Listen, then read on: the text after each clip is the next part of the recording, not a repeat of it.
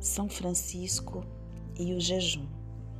Existe uma história onde se narra que São Francisco de Assis se encontrava conjuntamente com outros frades franciscanos em período de jejum. Após alguns dias em jejum e oração, São Francisco acorda de madrugada com um dos colegas chorando. Então, ele se aproxima e pergunta ao querido amigo: o que está acontecendo? O amigo, cheio de vergonha, lhe responde, sem jeito: estou com fome, não estou aguentando mais o jejum. Eu queria tanto um pedacinho de frango. São Francisco vai até a cozinha, pega o franguinho, tempera, cozinha, quebra o jejum e come junto dele para que o amigo não se sentisse envergonhado.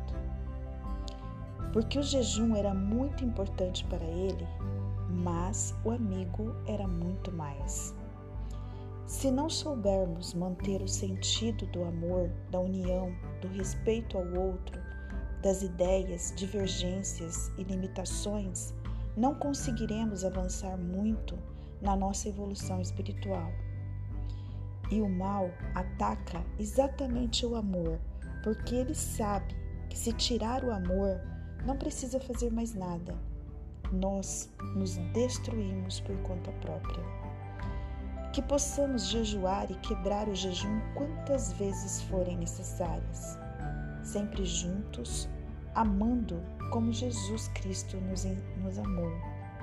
Sejamos irmãos, sejamos amigos, sejamos humildes e sinceros, sejamos justos e tolerantes, sejamos amor e união, sejamos cristãos.